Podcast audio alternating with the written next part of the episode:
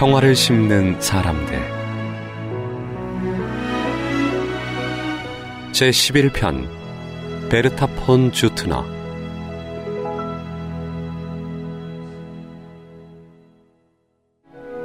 지금 당장 모두 무기를 내려놓는 것이 평화를 위한 유일하고도 현실적인 해결책입니다.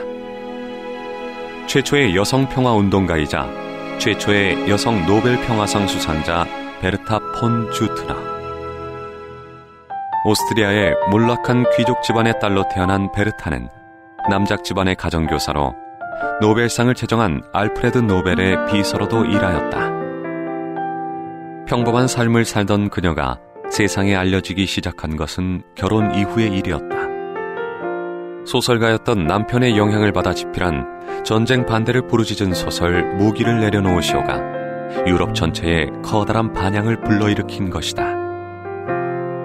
그 후 베르타는 각종 평화회의에 참석하며 국제평화주의 잡지의 편집장, 국제평화국 명예국장 등 활발하게 평화운동에 나섰다. 알프레드 노벨이 사랑했던 여인으로 노벨 평화상 제정에 가장 큰 역할을 한 베르타. 그녀는 평화주의자들의 현명한 선구자였다.